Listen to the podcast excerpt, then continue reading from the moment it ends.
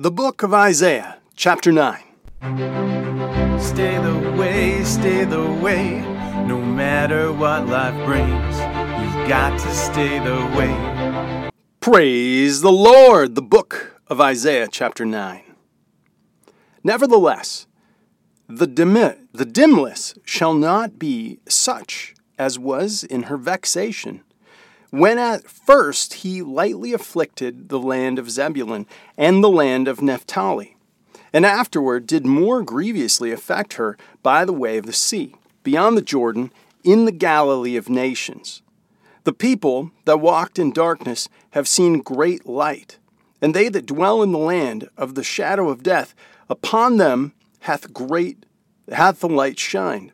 Thou hast multiplied the nation, and not increased the joy.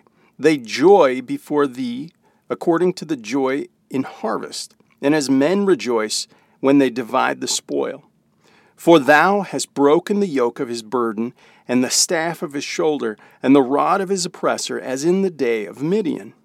For every battle of the warrior is with confused noise, and garments rolled in blood, but it shall be with burning and fuel of fire. Verse six, for unto us a child is born, unto us a, sur- a son is given, and the government shall be upon his shoulder, and his name shall be called Wonderful Counselor, the Mighty God, the Everlasting Father, the Prince of Peace. Of the increase of his government and the peace there shall be no end, upon the throne of David and upon his kingdom, to order it and to establish it with judgment and with justice, from henceforth even forever. The zeal of the Lord of hosts will perform this. The Lord sent a word into Jacob, and hath lighted upon Israel. And all the people shall know, even Ephraim and the inhabitants of Samaria, and that and say that in pride and stoutness of heart, the bricks are fallen down, but we will build with hewn stones. And the sycamores are cut down, but we will change them into cedars. Therefore the Lord shall set up the adversary of Rizan against him, and join his enemies together, and the Syrians before the Philistines behind, and they shall devour Israel with an open mouth. For all this his anger is not turned away, but his hand is stretched out still. For the people turneth not unto him that smiteth them, neither do they seek the Lord of hosts. Therefore the Lord will cut off from Israel's the Israel head and tail, branch and rush in one day. An ancient and honorable, he is the head, and the prophet that teacheth lies, he is the tail. For the leaders of the people cause them to err, and they that are led of them are destroyed.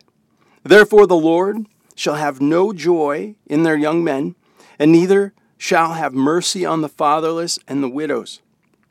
For everyone is a hypocrite and an evildoer, and every mouth speaketh folly, and all his anger is not turned away, but his hand is stretched forth still.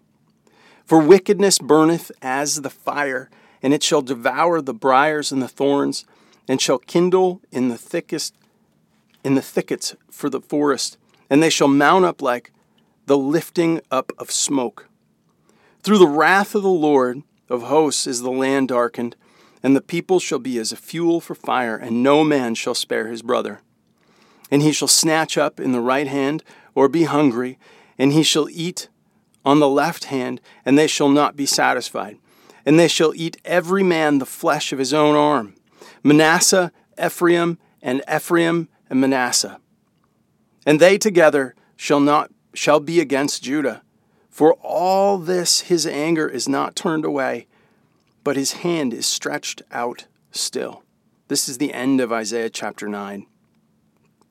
You've got to stay the way.